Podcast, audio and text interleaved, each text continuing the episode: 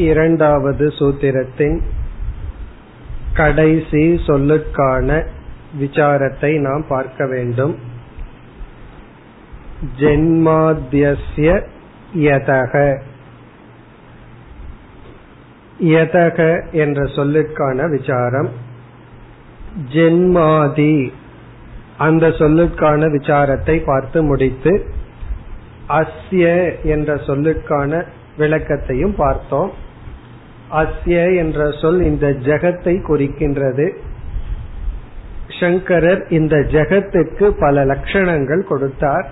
அதை சென்ற வகுப்பில் பார்த்தோம். இனி இப்பொழுது நாம் பார்க்க வேண்டியது இயதக யதக என்ற சொல்லுக்கு எஸ்மாத் காரணாத் என்று பார்த்தோம். எதனிடமிருந்து எந்த பிரம்மத்திடமிருந்து இந்த உலகத்தினுடைய சிருஷ்டி ஸ்திதி லயம் வந்ததோ என்பது பொருள். எதனிடமிருந்து என்ற சொல் இறுதியில் பிரம்மத்தை குறிக்கின்ற சொல். எதனிடமிருந்து இந்த உலகத்தினுடைய சிருஷ்டி ஸ்திதி லயம் வந்ததோ அது பிரம்மன் என்பது சூத்திரார்த்தம். ஆகவே எதக என்ற சொல் காரணத்தை குறிப்பது காரண நிர்தேசக என்று பார்த்தோம். காரணம் என்று சொன்னவுடன் எப்படிப்பட்ட காரணம் என்ற கேள்வி வரும் பொழுது அந்த பிரம்மன் நிமித்த காரணமா உபாதான காரணமா?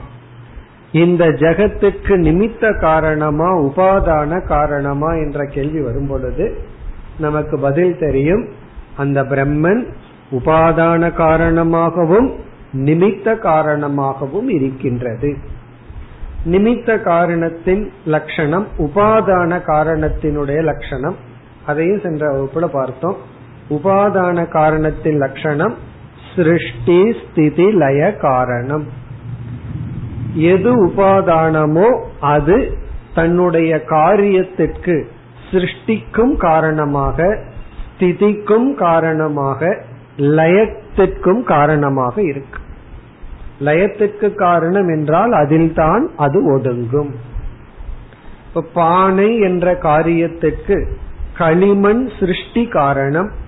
களிமண் இருக்கும் வரை பானை இருக்கும் பானைக்கு ஸ்திதி காரணம். பிறகு பானை மீண்டும் களிமண்ணாக மாறிவிடும். உடைந்தால் களிமண்ணுக்குள் ஒடுங்குகின்ற. அதுபோல இந்த ஜெகத்தினுடைய சிருஷ்டி ஸ்திதி லய காரணம் பிரம்மன். பிறகு நிமித்த காரணமும் பிரம்மன். அதையும் நம்ம பார்த்தோம். யதோர்ணனாதிங்கிறத மனதுல ஞாபகத்திற்கு வர வேண்டும். எப்படி சிலந்தி பூச்சி தன்னுடைய கூட்டுக்கு தானே நிமித்த காரணம் தானே உபாதான காரணம். அது போல. இதெல்லாம் நம்ம பார்த்து முடித்தோம். இப்ப இந்த சூத்திரத்தில் எதக என்ற சொல் முக்கியமாக உபாதான காரணத்தை குறிக்கின்றது நிமித்த காரணமும் அடங்குகின்றது. குறிப்பாக உபாதான காரணத்தை குறிக்கின்றது அதாவது யார் பிரம்மன்? பிரம்மத்தினுடைய லட்சணம் என்ன என்ற கேள்வி வரும்பொழுது இந்த உலகத்திற்கு உபாதானமாக இருப்பவர் பிரம்மன். அதுதான் இங்கு கருத்து. இந்த ஜெகத்துக்கு யார் உபாதான காரணமாக இருக்கின்றாரோ அந்த தத்துவம்தான் பிரம்மன். நிமித்த காரணமும் அடங்கியுள்ளது. அது அடுத்த சூத்திரத்தின் முதல் பகுதியில் அந்த நிமித்த காரணம் மேலும் விளக்கப்படும். ஹைலைட் அப்படின்னு சொல்லலாம். அடுத்த சூத்திரத்தில் அது ஹைலைட் ஆகும். இந்த சூத்திரத்துல ஹைலைட் ஆகிறது வந்து ஹைலைட்னு என்ன பிரதானமா குறிக்கப்படுவது வந்து உபாதான காரணம். ஏன் நாம் உபாதான காரணத்தை இங்க முக்கியமா எடுத்துக்கொள்கின்றோம்னா சங்கரர் கூறுகின்ற பதில் ஸ்ருதி வாக்கியார்.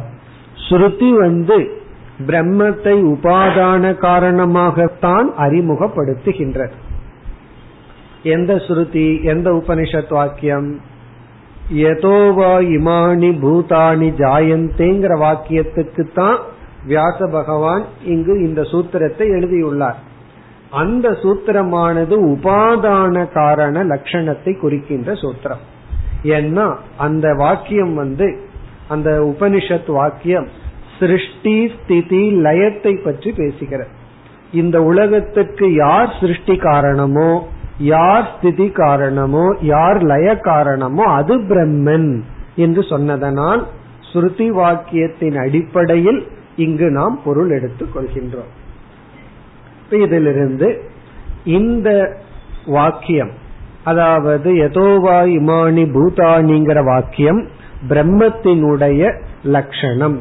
என்ன லட்சணம்? இந்த உலகத்திற்கு உபாதான காரணமாக இருக்கிறது என்ற லட்சணம். இத்துடன் எதக என்ற சொல்லினுடைய விசாரமும் முடிவடைகின்றது. நம்ம வந்து ஜென்மாதி அஸ்ய யதகங்கிற சூத்திரத்தில் ஒவ்வொரு சொல்லினுடைய பொருளை பார்த்து விளக்கத்தையும் பார்த்து முடித்தோம். இனி நாம் இந்த சூத்திரத்தினுடைய முடிவுரைக்கு செல்ல வேண்டும். இந்த சூத்திரத்தினுடைய கன்க்ளூஷன் இறுதியாக முடிவுரைக்கு வருகின்றோம். இந்த சூத்திரத்துல சங்கரர் சில விளக்கங்கள் எழுதியுள்ளார்.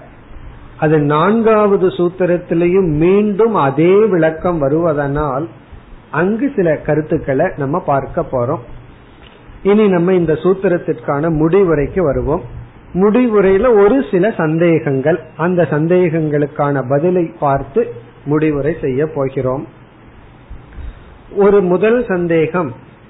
ஜென்மாதி அப்படிங்கிற சொல் பிரம்மத்துக்கு லட்சணமா ஜெகத்துக்கு லட்சணமானு ஒரு சந்தேகம் வந்துருது.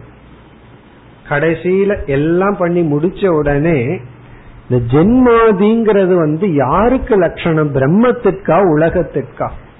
அப்படின்னா இது பிரம்மத்துக்கு தான் லட்சணம் ஜெகத்துக்கு லட்சணம் அல்ல. இந்த சந்தேகம் என்ன?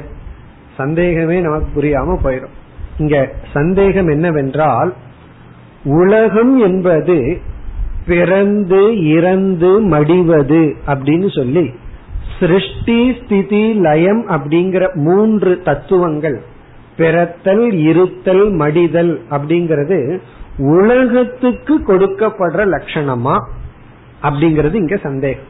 உலகம்ங்கிறது பிறந்து இருந்து இறப்பது. அப்படி லட்சணமா என்றால் இது ஜெகத்துக்கு லட்சணம் அல்ல பிறந்து இருந்து மடியும் ஜெகத்தானது யாரிடமிருந்து வந்ததோ அப்படின்னு இது பிரம்மத்துக்கு தான் லட்சணம். ஆகவே இது உலகத்தை விளக்குகின்ற சொல்லல்ல. இப்படிப்பட்டது யாரிடமிருந்து வந்தது என்று பிரம்மத்தினுடைய லட்சணம்தான் என்று நாம் பதில் கோரி இந்த பிரம்மத்துக்கு நம்ம கொடுக்கிற லட்சணம் வந்து காரணம். பிரம்மத்தை நம்ம இங்க அறிமுகப்படுத்துறதே காரணம்னு அறிமுகப்படுத்துகின்றோம். காரணம் பிரம்ம. பிரம்ம காரணம்னு சொன்ன உடனே அடுத்த கேள்வி காரியம் என்ன? இப்ப வந்து நான் சொல்றேன் நான் காரணம் அப்படின்னு சொன்ன உடனே அடுத்த கேள்வி கேட்பீர்கள் எதற்கு காரணம்? என்ன எதற்கு காரணம்? அப்படி பிரம்மன் காரணம்னா எதற்கு காரணம்? அந்த எதற்குங்கிற இடத்துல ஜெகத் வந்துருது. ஆகவே ஜெகத்து காரியம் ஆகி விடுகிறது. இப்ப ஜெகத்துங்கிற காரியத்துக்கு பிரம்மன் காரணம். இப்ப இதிலிருந்து நம்ம என்ன சொல்றோம்? காரியத்துக்கு மூன்று லட்சணங்கள் வந்து விடுகிறது. காரியத்தினுடைய முதல் லட்சணம் மித்யா. காரியம் மித்யா காரணம் சத்தியம். எக்ஸாம்பிள் என்ன? பானை தான் பானை மித்யா களிமண் சத்தியம். பானை என்பத காரியம்னு சொல்லிட்டோம்னா அது மித்தியா ஏன்னா காரியம்ங்கிறது ஒரு நாம ரூபம் காரணம் சத்தியம்.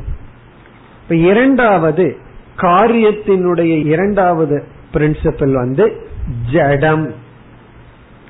காரியம் வந்து ஜடம். ஜடமானதுதான் ஒரு ப்ராடக்ட் காரணம் வந்து சேதனம். மூன்றாவது வந்து காரியம் பரிச்சின்னம்.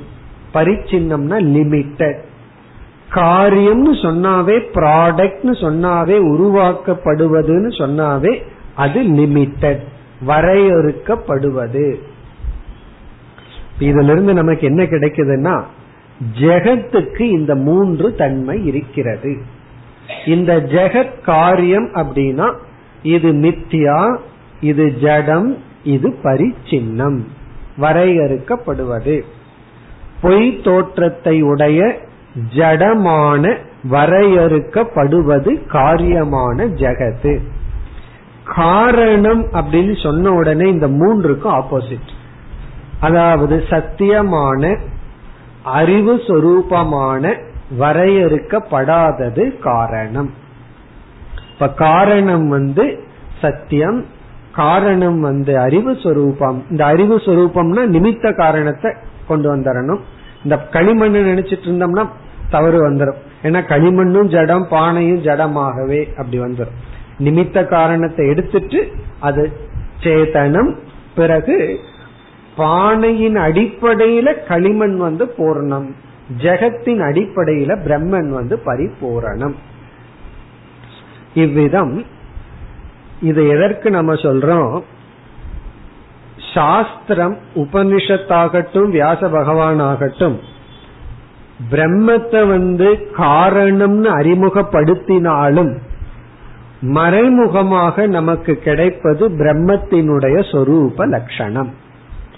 பிரம்மத்தினுடைய தடஸ்த லட்சணம் அறிமுகப்படுத்தப்பட்ட போதிலும் நமக்கு இறுதியாக கிடைப்பது பிரம்மத்தின் சொரூப லட்சணம். ஏன்னா காரணம் சத்தியம் காரணம் ஞானம் காரணம் அனந்தம்.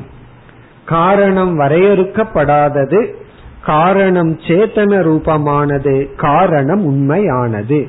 காரியம் மித்தியா காரியம் ஜடம் காரியம் பரிச்சின்னம்.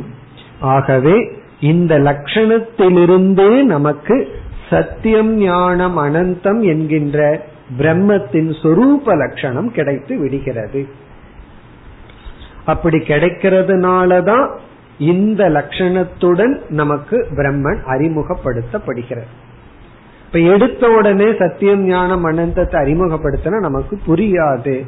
ஆகவே புரிகிற தத்துவத்தின் மூலமாக சூக்மமான தத்துவம் நமக்கு புரிய வைக்கப்படுகின்றது.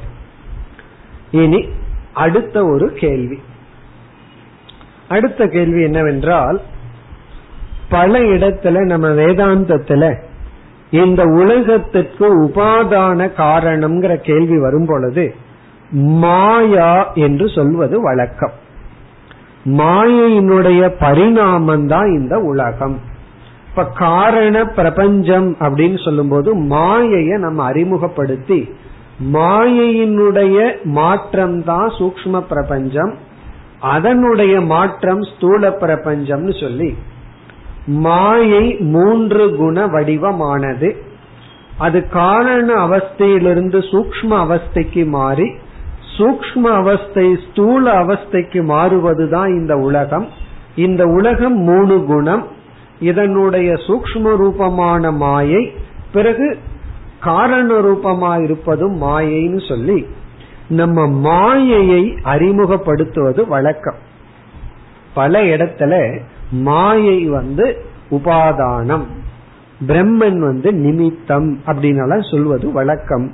அப்படி இருக்கையில் இங்கு ஏன் பிரம்மத்தை உபாதான காரணமாக சாஸ்திரம் அறிமுகப்படுத்துகிறது? இப்ப இங்க நமக்கு என்ன சந்தேகம்? மாயை உபாதான காரணமா? பிரம்மன் உபாதான காரணமா? பல இடத்துல நம்ம மாயைய உபாதான காரணம்னு சொல்றோம். ஏன்னா மாயையில மூணு குணம் இருக்கு உலகத்துல மூணு குணம் இருக்கு. உலகத்துல மூணு குணமும் மாயையில மூணு குணமும் இருக்கிறதுனால மாயை தான் உபாதான காரணம். களிமண்ணுல என்ன குணம் இருக்கோ அதே குணம் பானையில் இருக்கிறதுனால பானைக்கு களிமண் உபாதானம்னு சொல்றோம். நகையில வந்து என்ன தன்மை இருக்கோ அதே தன்மை தான் தங்கத்தில் இருக்கிறதுனால தங்கம் தான் உபாதானம்னு சொல்றோம். மூணு குணம் உலகத்தில் இருக்கு. ஆகவே மாயையில மூணு குணம் இருக்கிறதுனால மாயை உபாதானம்னு சொல்லுவோம். இங்கு ஏன் பிரம்மத்தை உபாதானம்னு சொல்கின்றோம்? அதற்கான பதிலை இப்பொழுது பார்ப்போம். முதல் பதில் வந்து சாங்கிய மதத்துல மாயாங்கிற இடத்துல பிரகிருதிங்கிற தத்துவத்தை அறிமுகப்படுத்தி அதுதான் இந்த உலகத்துக்கு மூல காரணம்னு சொல்லி விட்டார்கள். இந்த உலகத்துக்கு மூல காரணம் பிரகிருதி என்ற சாங்கிய மதம் இருக்கு. அது தவறு என்று நிலைநாட்டுவதற்காக இங்கு பிரம்மன் அறிமுகப்படுத்தப்படுகிறது பிரகிருதி மாயை முழு முதல் பொருள் அல்ல. அப்படி சாங்கிய மதத்தை நீக்குவதற்கு பிரம்மன் உபாதானம். பிறகு இரண்டாவது காரணம் எல்லா வைதிக மதவாதிகளும் ஜடமான உபாதான காரணத்தை ஏற்றுக்கொள்கிறார்கள். சாங்கியன் வந்து பிரகிருத்தின்னு சொல்கின்றார். தர்க்க சாஸ்திரத்தை பின்பற்றுபவர்கள் அணு உபாதான காரணம்னு சொல்கிறார்கள். அப்படி பல மதவாதிகள் ஜடமான ஒன்றை உலகத்துக்கு உபாதானம்னு சொல்கிறார்கள். நம்ம என்ன சொல்றோம்? அது தவறு. சேதனமான தத்துவம் தான் உபாதான காரணம் என்று ஜட உபாதான காரணத்தை நாம் நீக்குவதற்காக பிரம்மத்தை சொல்றோம். பிறகு மூன்றாவது கருத்து உபனிஷத் என்ன சொல்லப்பட்டு இருக்கிறதோ அதைத்தான் வியாச பகவான் எழுத வேண்டும். உபனிஷத்து வந்து பிரம்மத்தை தான் உபாதானம்னு சொல்லி இருக்கு ஆகவே வியாசர் இங்கு பிரம்மத்தை உபாதான காரணம் என்று சொல்லியுள்ளார். நான்காவது கருத்து மாயையே நம்ம உபாதானம்னு சொல்றோம். இந்த இடத்துல உபாதான காரணத்தை ரெண்டா பிரிக்கிறோம். பரிணாமி உபாதான காரணம் ஒன்று இரண்டாவது விவர்த்த உபாதான காரணம். காரணத்தை ரெண்டா பிரிக்கிறோம் நிமித்தம் உபாதானம். உபாதானத்தை இப்ப ரெண்டா பிரிக்கிறோம். பரிணாமி உபாதான காரணம் நிமித்த உபாதான காரணம். நம்ம மாயைய உபாதானம்னு சொல்லும் பொழுது பரிணாமி உபாதான காரணம் மாயா. விவர்த்த உபாதான காரணம் பிரம்மன். அப்ப பிரம்மன் வந்து விவர்த்த உபாதான காரணம்.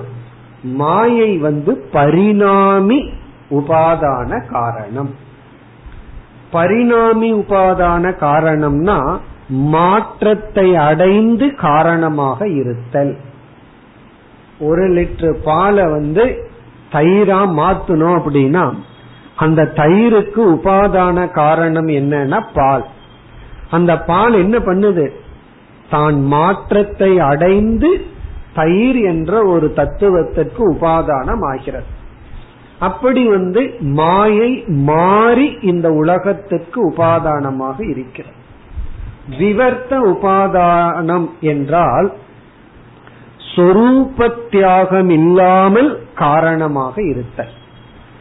சொரூபத்தியாகம் வினா காரணம் விவர்த்தம். சொரூப தியாகத்துடன் காரணமாகிறது பரிணாமி. பால் வந்து தன்னுடைய சொரூபத்தை தியாகம் செய்து தயிராக மாறியது. ஆனா விவர்த்தம்னா சொரூபம் இல்லாம உபாதானமா இருத்தல். அதுக்கு யார் உதாரணம்னா? கயிறு பாம்பு தான் உதாரணம். கயிறானது பாம்புக்கு உபாதான காரணம். நம்ம பொய்யா ஒரு பாம்பை பார்க்கிறோம். அதுக்கு வந்து உபாதான காரணம் என்னன்னு கேட்டா என்ன பதில் சொல்லுவோம்? கயிறத்தான் சொல்ல காரணம் நாம பாக்கிற பாம்பு அஞ்சடியா இருக்கும். கயிறு அஞ்சடியா இருந்தா. கயிறு ஏழடி இருந்தா பாம்பு ஏழடியா இருக்கும். அப்போ கயிறானது தன்னுடைய சொரூபத்தை தியாகம் செய்யாமல் பாம்பு என்ற ஒரு காரியத்திற்கு காரணமாக இருக்கிறது. கயிற்றினுடைய அளவு பாம்பினுடைய அளவா இருக்கும். மெஷர்மெண்ட் எடுத்தா கரெக்டா இருக்கும். நாம பாக்குற பாம்பு இருக்கிற கயிறு ஒரே மெஷர்மெண்ட் இருக்கும் இந்த மெஷர்மெண்ட்டை யாரு கொடுக்க முடியும்? உபாதானம் தானே கொடுக்க முடியும். பிறகு ஏன் விவர்த்தம்னு சொல்றோம்னா கயிறானது தன்னுடைய சொரூபத்தை தியாகம் செய்யாமல் அப்படின்னு என்ன? கயிறு கயிறா இருந்துட்டு பாம்பினுடைய தோற்றத்துக்கு காரணம் ஆகுது அதே போல பிரம்மன் பிரம்மனாக இருந்து கொண்டு இந்த உலகத்துக்கு உபாதான காரணம். அந்த பிரம்மன் கிட்ட இருக்கிற ஒரு சிறிய இன்ஸ்ட்ருமெண்ட் தான் மாயை. அந்த மாயைய பரிணாமம் செய்ய வைத்து இந்த உலகத்துக்கு காரணமாகிறார். ஆனா அவர் தான் அதிஷ்டானம் விவர்த்தம். ஆகவே உபனிஷத்தும் வியாச பகவானும் என்ன செய்துள்ளார்கள்? பிரம்மத்தை உபாதானம் என்று சொல்லி உள்ளார்கள். இனி இறுதியாக ஏக விஜானேன சர்வ விஜானம்ங்கிறது எப்ப பொருந்தும்?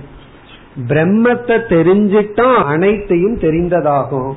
மாயை தான் உபாதானம்னு அறிமுகப்படுத்தி மாயையை தெரிந்து கொண்டால் மாயா காரியத்தை தான் தெரிஞ்சுக்க முடியுமே தவிர பிரம்மத்தை தெரிஞ்சுக்க முடியாது. ஆனா பிரம்மத்தை தெரிஞ்சிட்டா மாயையையும் சேர்ந்து தெரிந்து கொள்ளலாம். ஆகவே பிரம்மத்தை அறிமுகப்படுத்துகின்றார்கள். இப்ப பிரம்மத்தை அறிமுகப்படுத்துறதுனால மாயையும் சேர்ந்து தெரிஞ்சுக்கிறோம். மாயையை மட்டும் அறிமுகப்படுத்தியிருந்தா பிரம்மத்தை புரிஞ்சுக்க முடியாது. இப்ப எந்த ஒன்றை அறிந்தால் அனைத்தையும் அறிந்ததாகிறதோங்கிற கேள்விக்கு பதில் வேணும்னா பிரம்மத்தை தான் உபாதானமா அறிமுகப்படுத்த வேண்டும்.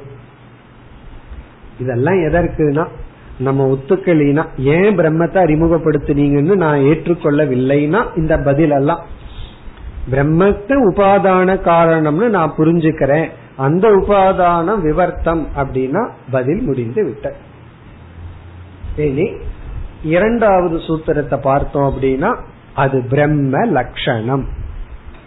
பிரம்மத்தினுடைய லட்சணம் இரண்டாவது சூத்திரம். இதுல வந்து தர்க்கத்தினுடைய ஸ்டாண்ட் எவ்வளவு தூரம் தர்க்கத்தை நம்ம எடுத்து பயன்படுத்துகின்றோம்னு பார்த்தோம்னா பூர்வ மீமாம்சகர்கள் வந்து ஹண்ட்ரட் பர்சன்ட் முழுமையா தர்க்கத்தை விட்டு விடுவார்கள். நியாய மதம் தர்க்கவாதிகள் வந்து ஹண்ட்ரட் பர்சன்ட் தர்க்கம் தான் பிரமாணம். உபனிஷத் வாக்கியத்தை அதற்கு தகுந்த மாதிரி மாற்றிக் கொள்வார்கள். நாம வந்து சாஸ்திரம் பிரதானம் தர்க்கம் சககாரி. சாஸ்திரத்தை எடுத்துக்கொண்டு தர்க்கத்தையும் எடுத்துக் கொள்கிறோம். பூர்வ மீமாம்சகர்கள் தர்க்கத்தை எடுத்துக்கொள்ளவே மாட்டார்கள். நாம தர்க்கத்தை எடுத்துக்கிறோம் சாஸ்திரத்தை பிரதானமா வச்சு. ஆகவே நம்முடைய அப்ரோச் வந்து சங்கரர் அடிக்கடி இந்த மூன்று வார்த்தைகளை சேர்த்து எழுதுவார். ஸ்ருதி யுக்தி அனுபவம்.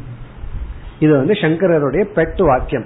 ஸ்ருதி யுக்தி அனுபவம். ஸ்ருதி அப்படின்னு சொன்னா உபனிஷத் வாக்கியம். யுக்தி அப்படின்னா தர்க்கம். அனுபவம்னா பிரத்யக்ஷ பிரமாணம்.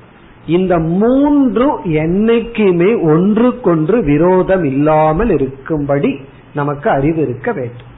நமக்கு ஒரு நாலேஜ் வந்தது சாஸ்திரத்திலிருந்துனா அது உபனிஷத்து என்ன சொல்லுதோ அதற்கு முரண்பட்டும் புரிஞ்சுக்க கூடாது. தர்க்கத்துக்கும் முரண்படக்கூடாது அனுபவத்திற்கும் முரண்படக்கூடாது இதுதான் நம்முடைய அப்ரோச் இதுதான் பர்ஃபெக்ட் அப்ரோச் அர்த்தம். நம்ம இடத்துல ஒரு அறிவு இருக்குன்னா அந்த அறிவு வந்து இந்த மூன்றுக்கும் கான்ட்ரடிக்ஷனா இருக்கக்கூடாது. அதுதான் அறிவுங்கிற. இப்ப அறிவுக்கு இதுதான் லட்சணம். சில சமயம் நமக்கு சந்தேகம் வந்துடும் எது அறிவு? நான் நினைச்சிருக்கிறதெல்லாம் அறிவா? அது தப்பா? சரியான அறிவு எது அப்படின்னா அந்த அறிவு உபனிஷத்துக்கு முரண்படக்கூடாது தர்க்கத்துக்கு முரண்படக்கூடாது அனுபவத்திற்கு முரண்படக்கூடாது. அப்ப நம்ம நம்முடைய ஆர்டர் பிரமாணத்தினுடைய ஆர்டர் வந்து ஸ்ருதி யுக்தி அனுபவம். சிலர் வந்து ஸ்ருதி தான் அப்படின்னு எடுத்துக் கொள்கிறார்கள் அதுல வந்து ஸ்ருதி ஒரு வாக்கியம் சொல்லி இருக்கும் அந்த வாக்கியத்தை வந்து அப்படியே பொருள் கொள்ளுதல். அது யுக்திக்கும் அனுபவத்திற்கு விரோதமா இருந்தா அந்த வாக்கியத்தை இன்டர்பிரட் பண்றதுல ப்ராப்பரா சில பேர் அனுபவத்தை தான் எடுத்துக் கொள்வார்கள். துவைத அனுபவம் அது சத்தியம். ஸ்ருதி வந்து மித்தியான்னு சொல்லுது என்ன கிடையாது அனுபவம் தான் உண்மை. சில பேர் வந்து யுக்தி தான் தர்க்கம் தான் பிரதானம்னு எடுத்துக்கொள்வார்கள் நம்ம வந்து இந்த மூன்றையும் எடுத்துக் கொள்கின்றோம். அதுல ஆர்டர் வந்து ஸ்ருதி யுக்தி அனுபவம். ஸ்ருதிய மையமா வச்சுட்டு யுக்திய மையமா வச்சுட்டு அனுபவத்தை வந்து யுக்திய அடுத்த ஸ்டெப்ல வச்சுட்டு அனுபவத்தை அதற்கு பிறகு வைத்துக்கொண்டு நம்முடைய அறிவு இருக்க வேண்டும். இப்ப இந்த முடிவுரையுடன் இரண்டாவது சூத்திரம் நிறைவு பெறுகிறது. இப்ப இரண்டாவது சூத்திரம் வந்து ஜென்மாத்திய யதக ஞாபகப்படுத்தணும் அப்படின்னா பிரம்மத்துக்கு லட்சணம் இருக்கா இல்லையா? அதுதான் கேள்வி. இல்லைன்னு பூர்வபக்ஷி சொல்றான். காரணம் என்ன அப்படின்னா பிரம்மன் நிர்குணமாச்சே அப்படின்னு. நம்ம பதில் சொல்றோம். பிரம்மத்தின் மீது சில குணங்களை ஏற்றி வைத்து அத்தியாச சம்பந்தத்துடன் பிரம்மத்துக்கு லட்சணம் சொல்ல முடியும். அப்படி எதை ஏற்றி வைக்கிறோம்னா பார்த்து அனுபவிக்கிற உலகமே ஏற்றி வைக்கப்பட்டு அதற்கு காரணமாக பிரம்மனுக்கு லட்சணம் சொல்லி பிறகு சத்தியம் ஞானம் அனந்தம் என்று புரிந்து கொள்ள முடியும். இனி நம்ம அடுத்த சூத்திரத்துக்கு போகணும். ஒவ்வொரு சூத்திரத்துக்கு போறதுக்கு முன்னாடி இது வரைக்கும் பார்த்ததையும் பார்த்தரணும். இப்ப முதல் சூத்திரம் வந்து அதாதோ பிரம்ம ஜிக்யாசான்னு சொல்லி பிரம்மத்தை பற்றிய விசாரம் மேற்கொள்ளப்பட வேண்டும்னு முடிவுரை செய்தோம். உடனே ஒரு சந்தேகம் வந்தது பிரம்மத்தை பற்றிய விசாரம் பண்ணணும்னா பிரம்மத்தை வந்து நிலைநாட்டணும். பிரம்மன் இருக்குன்னு முதல்ல நிலைநாட்டணும். அப்படி பிரம்ம சித்தி பண்ணணும் அப்படின்னா அந்த பிரம்மத்துக்கு லட்சணம் சொல்லணும் அந்த பிரம்மத்துக்கு பிரமாணம் சொல்லணும். ஆகவே இரண்டாவது சூத்திரம் பிரம்ம லட்சணமாக அமைந்தது. இனி மூன்றாவது சூத்திரம் பிரம்ம பிரமாணத்தை நிலைநாட்டுகின்றது. அப்பொழுது பிரம்ம சித்தி ஏற்படும். பிறகு நான்காவது சூத்திரம் வந்து விசாரம். இனி நாம் மூன்றாவது சூத்திரத்திற்கு செல்கின்றோம். மூன்றாவது சூத்திரம் அல்லது மூன்றாவது அதிகரணம். அதிகரணம்னா டாபிக் ஒவ்வொரு சூத்திரமும் ஒவ்வொரு அதிகரணம். இப்ப மூன்றாவது சூத்திரத்தை படிக்கலாம். மூன்றாவது சூத்திரமானது சாஸ்திர சாஸ்திர யோனித்துவாத். யோனித்துவாத்.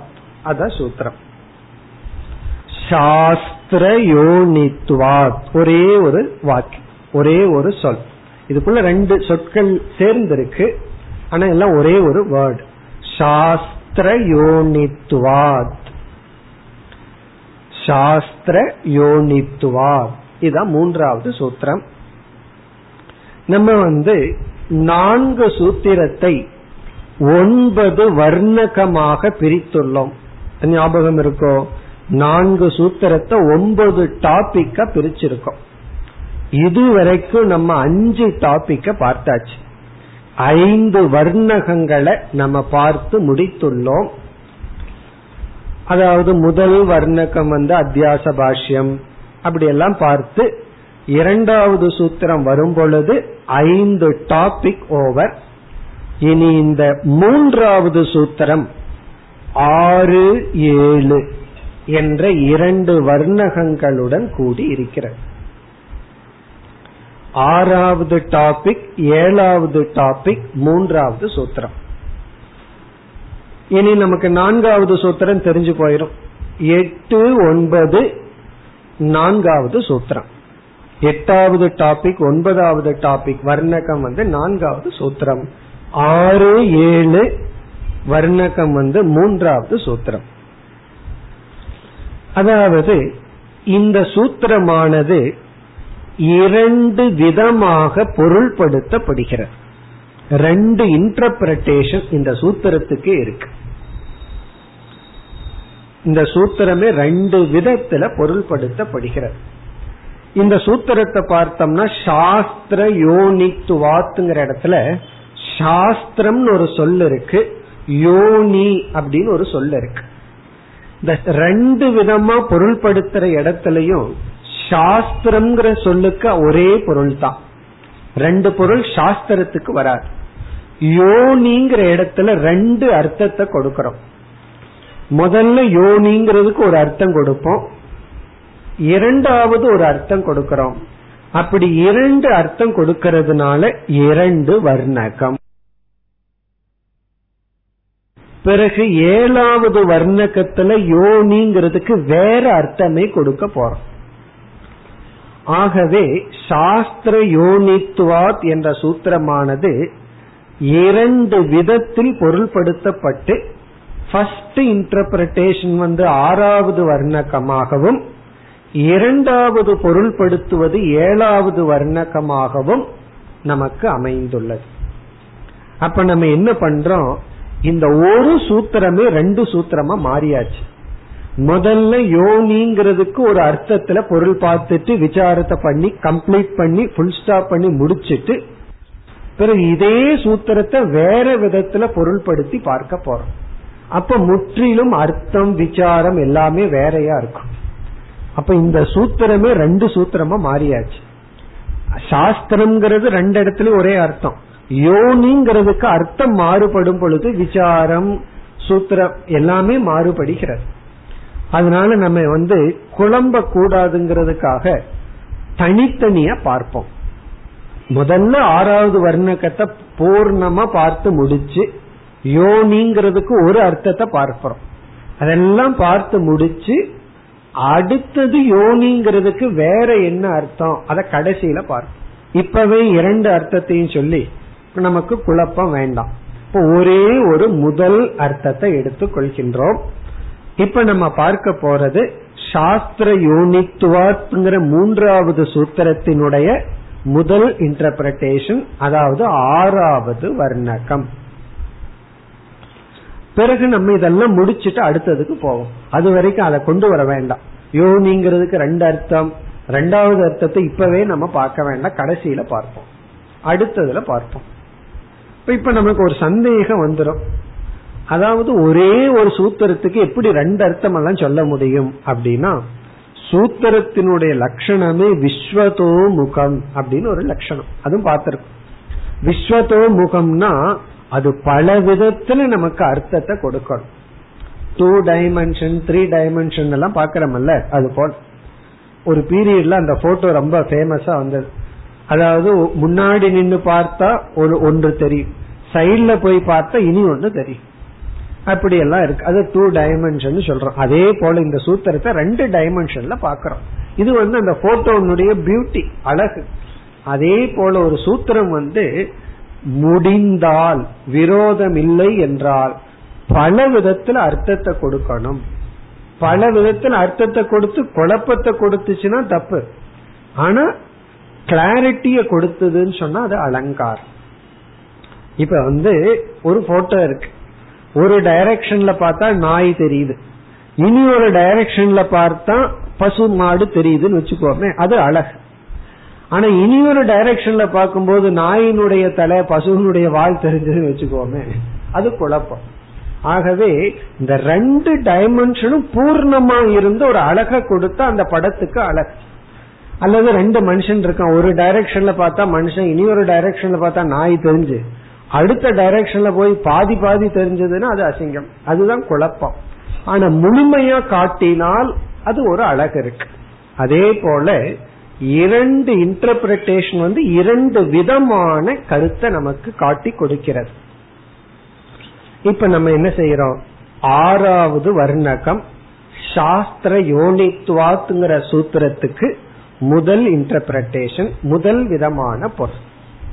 அப்படி பொருள் பார்த்து என்ன நாம இறுதியில கன்க்ளூட் பண்றோம்ங்கிறத முதல்லயே பார்த்துருவோம். இப்ப ஆறாவது வர்ணக்கத்தின் அடிப்படையில பார்க்கும் பொழுது நமக்கு கிடைப்பது பிரம்மணக சர்வஜத்துவம் ஆகவே இது என்ன சொல்லலாம்? சர்வஜத்துவ வர்ணகம். பிரம்மணக சர்வஜத்துவ வர்ணகம் அப்படின்னு வர்ணகத்துக்கு பேர். வர்ணக்கம்னா டாபிக் நாம் அதை ஒவ்வொரு முறையும் பார்த்துட்டு வந்திருக்கோம். ஒவ்வொரு வர்ணக்கத்துக்கும் பேர் பார்த்திருக்கிறோம். ஆகவே இங்க வர்ணக்கத்துக்கு ஆறாவது வர்ணக்கத்தினுடைய பெயர் என்னவென்றால் பிரம்மத்தினுடைய பிரம்மணக சர்வஜத்துவ வர்ணகம். அதாவது பிரம்மன் சர்வஜன் என்பது நிலைநாட்டப்படுகிறது. பிரம்மன் வந்து சர்வஜன் அனைத்தையும் அறிபவர். அந்த கருத்து நிலைநாட்டப்படுகிறது. பிளஸ் பிரம்மன் நிமித்த காரணம்ங்கிற ஹைலைட் பார்த்தோம் அல்லவா நிமித்த காரணம் இங்க ஹைலைட் ஆகும்னு சொல்லி. அந்த ஹைலைட் ஆகுது. அதாவது நிமித்த காரணம் இங்க போக்கஸ் ஆகுது. சென்ற சூத்திரத்துல வந்து உபாதான காரணம் பிரம்மத்துக்கு போக்கஸ் ஆச்சு. இங்க வந்து நிமித்த காரணம் போக்கஸ் ஆகுது. ஏன்னா நிமித்த காரணம் என்றுமே சேதனம்.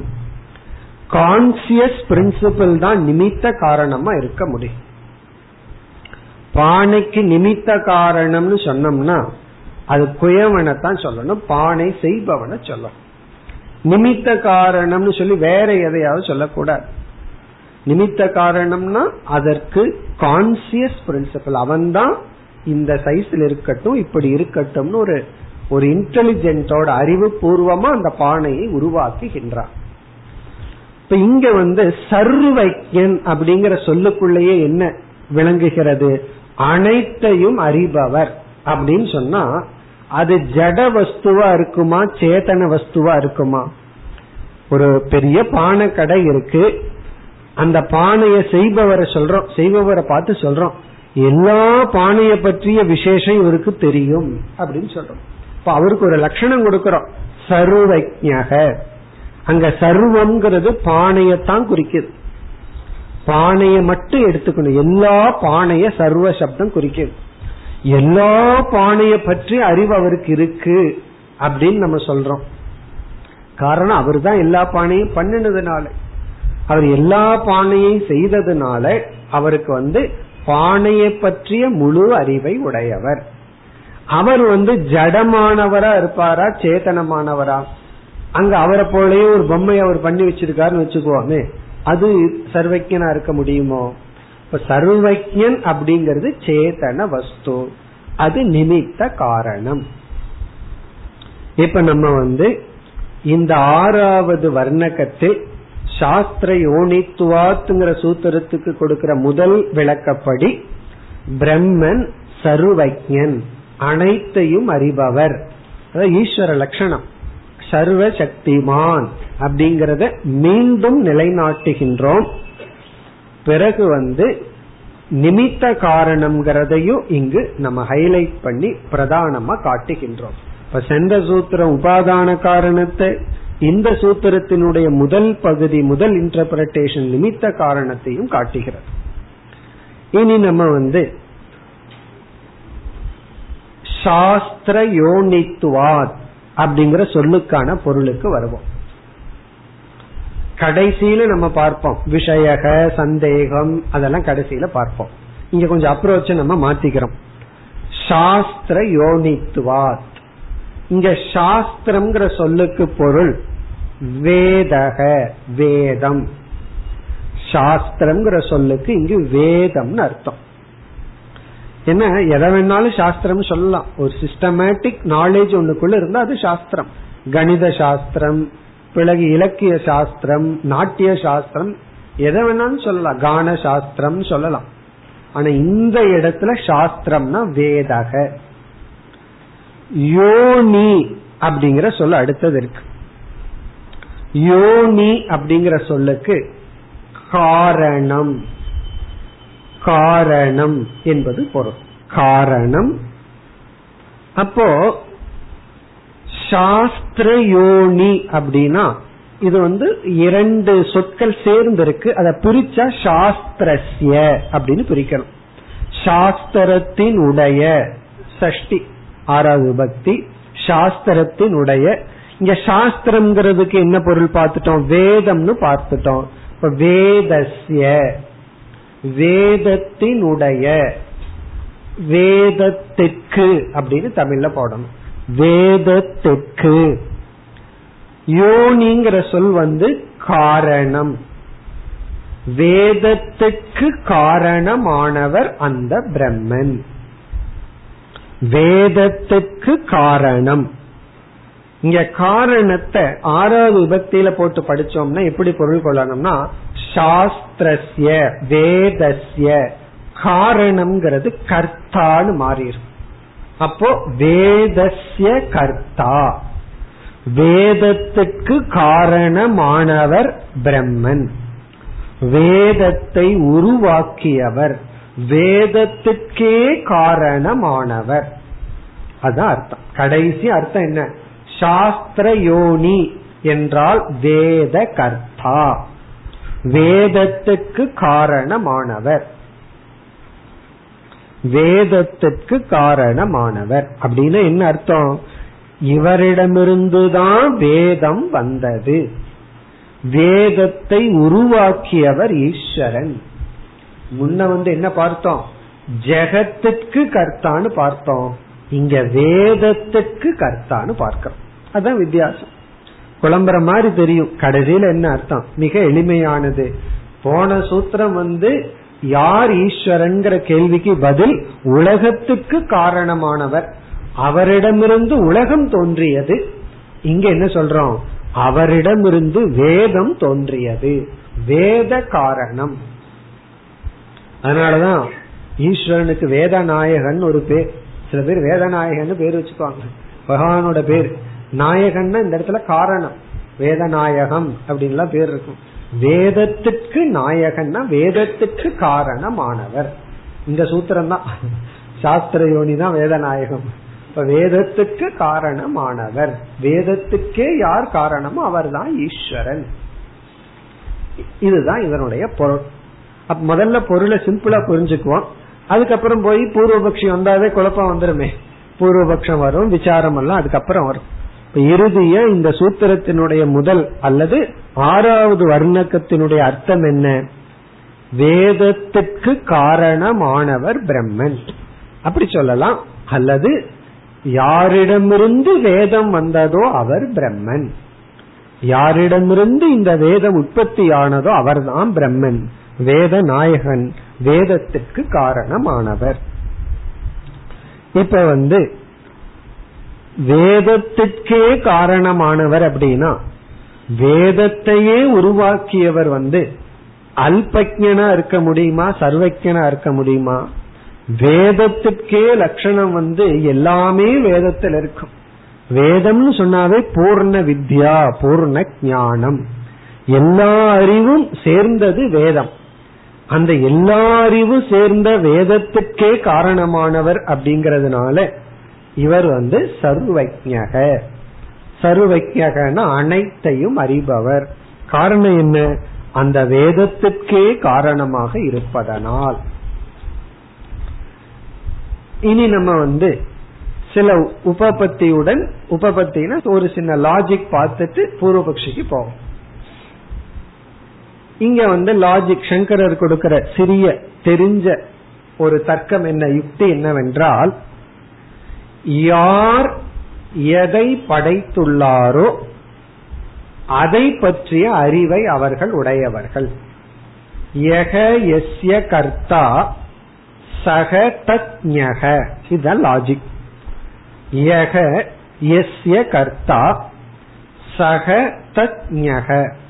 சான்ஸ்கிரிட்ல போட்டா இத தமிழ்ல சொன்னோம்னா யக யார் எஸ்ய எதற்கு கர்த்தா காரணமானவரோ. யக யார் எஸ்ய எதற்கு கர்த்தா காரணமானவரோ.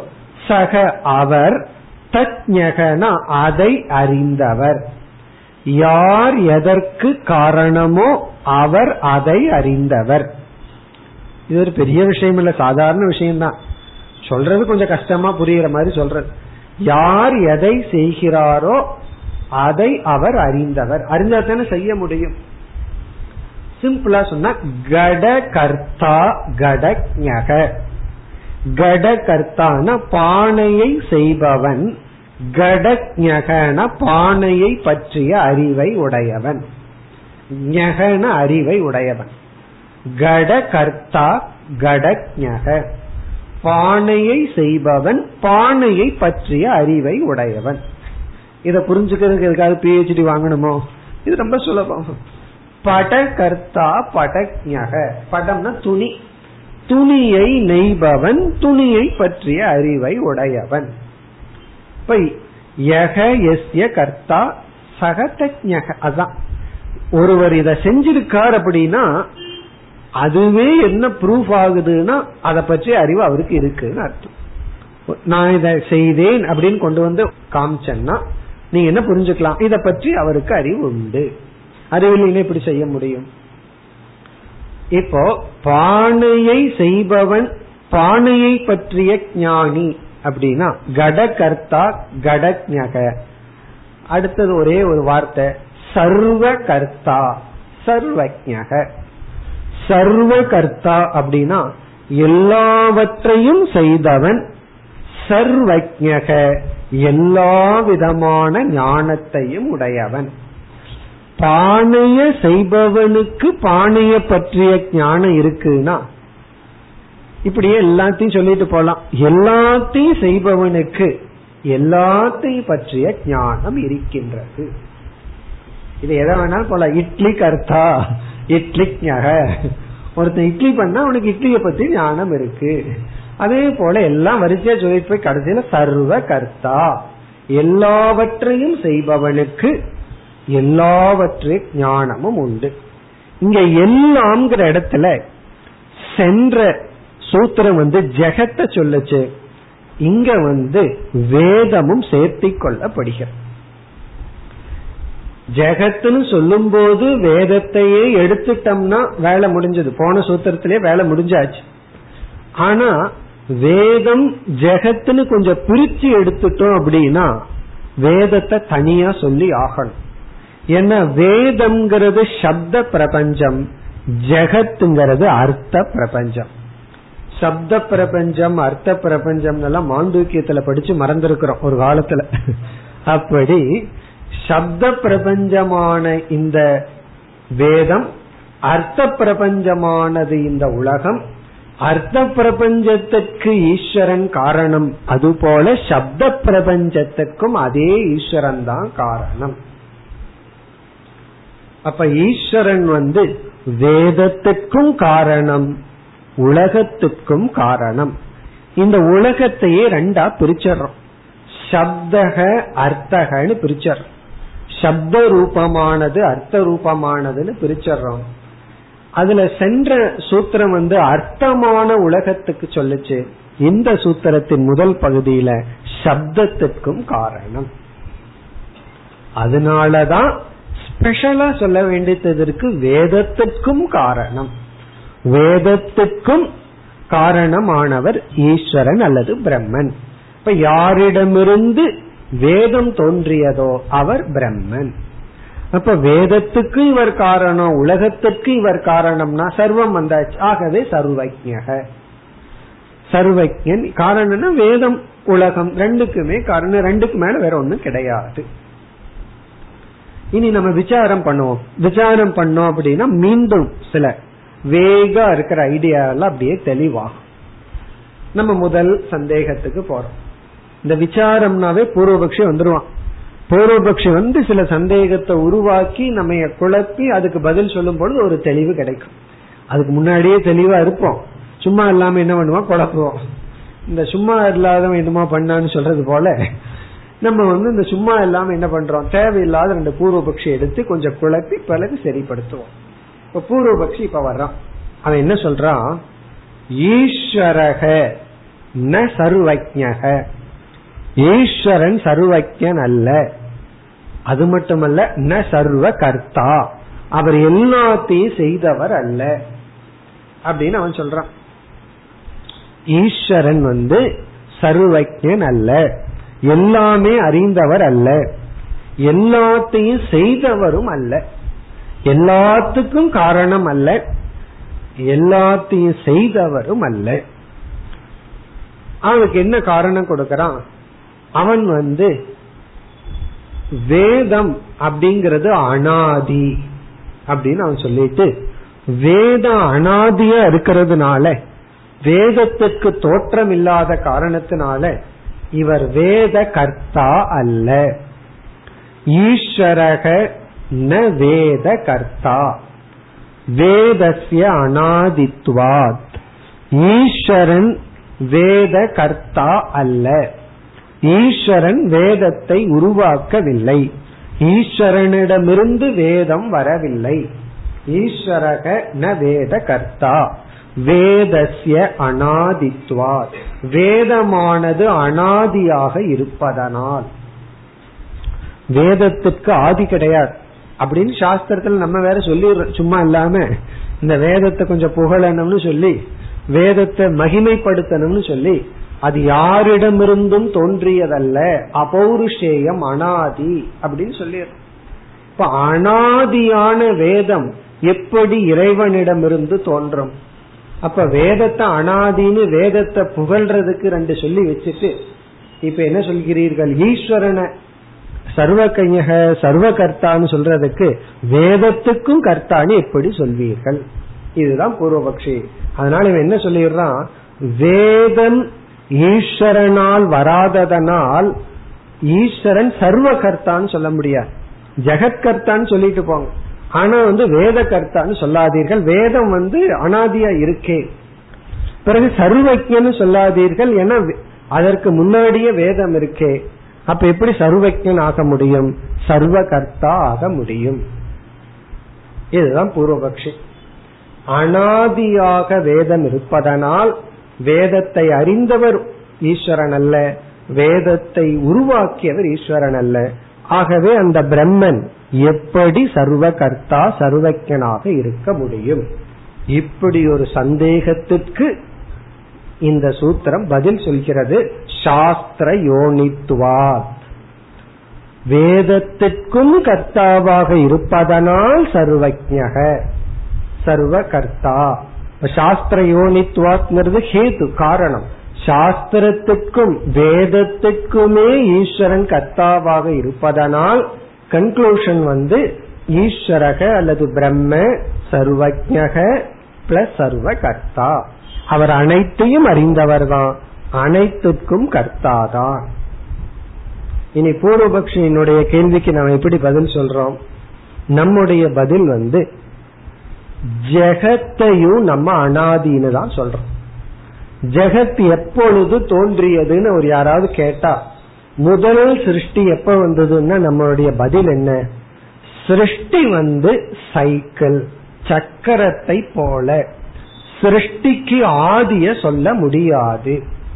சிருஷ்டி வந்து அது தோன்றி தோன்றி மறைந்து கொண்டு இருக்கின்றது இப்ப இந்த சிருஷ்டியை எப்படி படைத்தார்னா இதற்கு முன் எப்படி இருந்ததோ அந்த ஞாபகத்துல ஈஸ்வரன் படைச்சாரு சொல்ற அடுத்த சிருஷ்டி எப்படி படைப்பார்னா இந்த சிருஷ்டியின் அடிப்படையில் சொல்ற முதல் சிருஷ்டியை எப்படி படைச்சாருன்னா அதுக்கு வந்து பதில் இல்லைன்னு சொல்லுவோம். சிருஷ்டி வந்து அனாதி இந்த ஜெகத்து வந்து ஒரு சைக்கிள் போல சக்கரத்தை போல சர்க்கிள் போலன்னு சொல்ற அதே போலதான் வேதமும். சைக்கிளை போல் இருக்கிற ஜெகத்துக்கு ஈஸ்வரன் காரணமா இருந்தா சைக்கிளை போல இருக்கிற வேதத்திற்கும் காரணம் மாணவர் தான் ஆகவே ஜெகத்தையும் வேதத்தையும் பிரிக்க முடியாது. சப்தத்தையும் அர்த்தத்தையும் பிரிக்க முடியாது.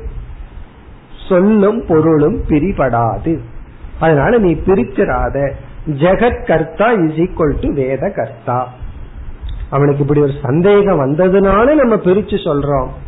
ஆனா உண்மை என்ன அப்படின்னா இந்த சப்த பிரபஞ்சமான வேதமும் அர்த்த பிரபஞ்சமான இந்த உலகத்தை பிரிக்க முடியாது. ரெண்டும் அனாதி இரண்டுக்கும் ஈஸ்வரன் தான் கர்த்தா.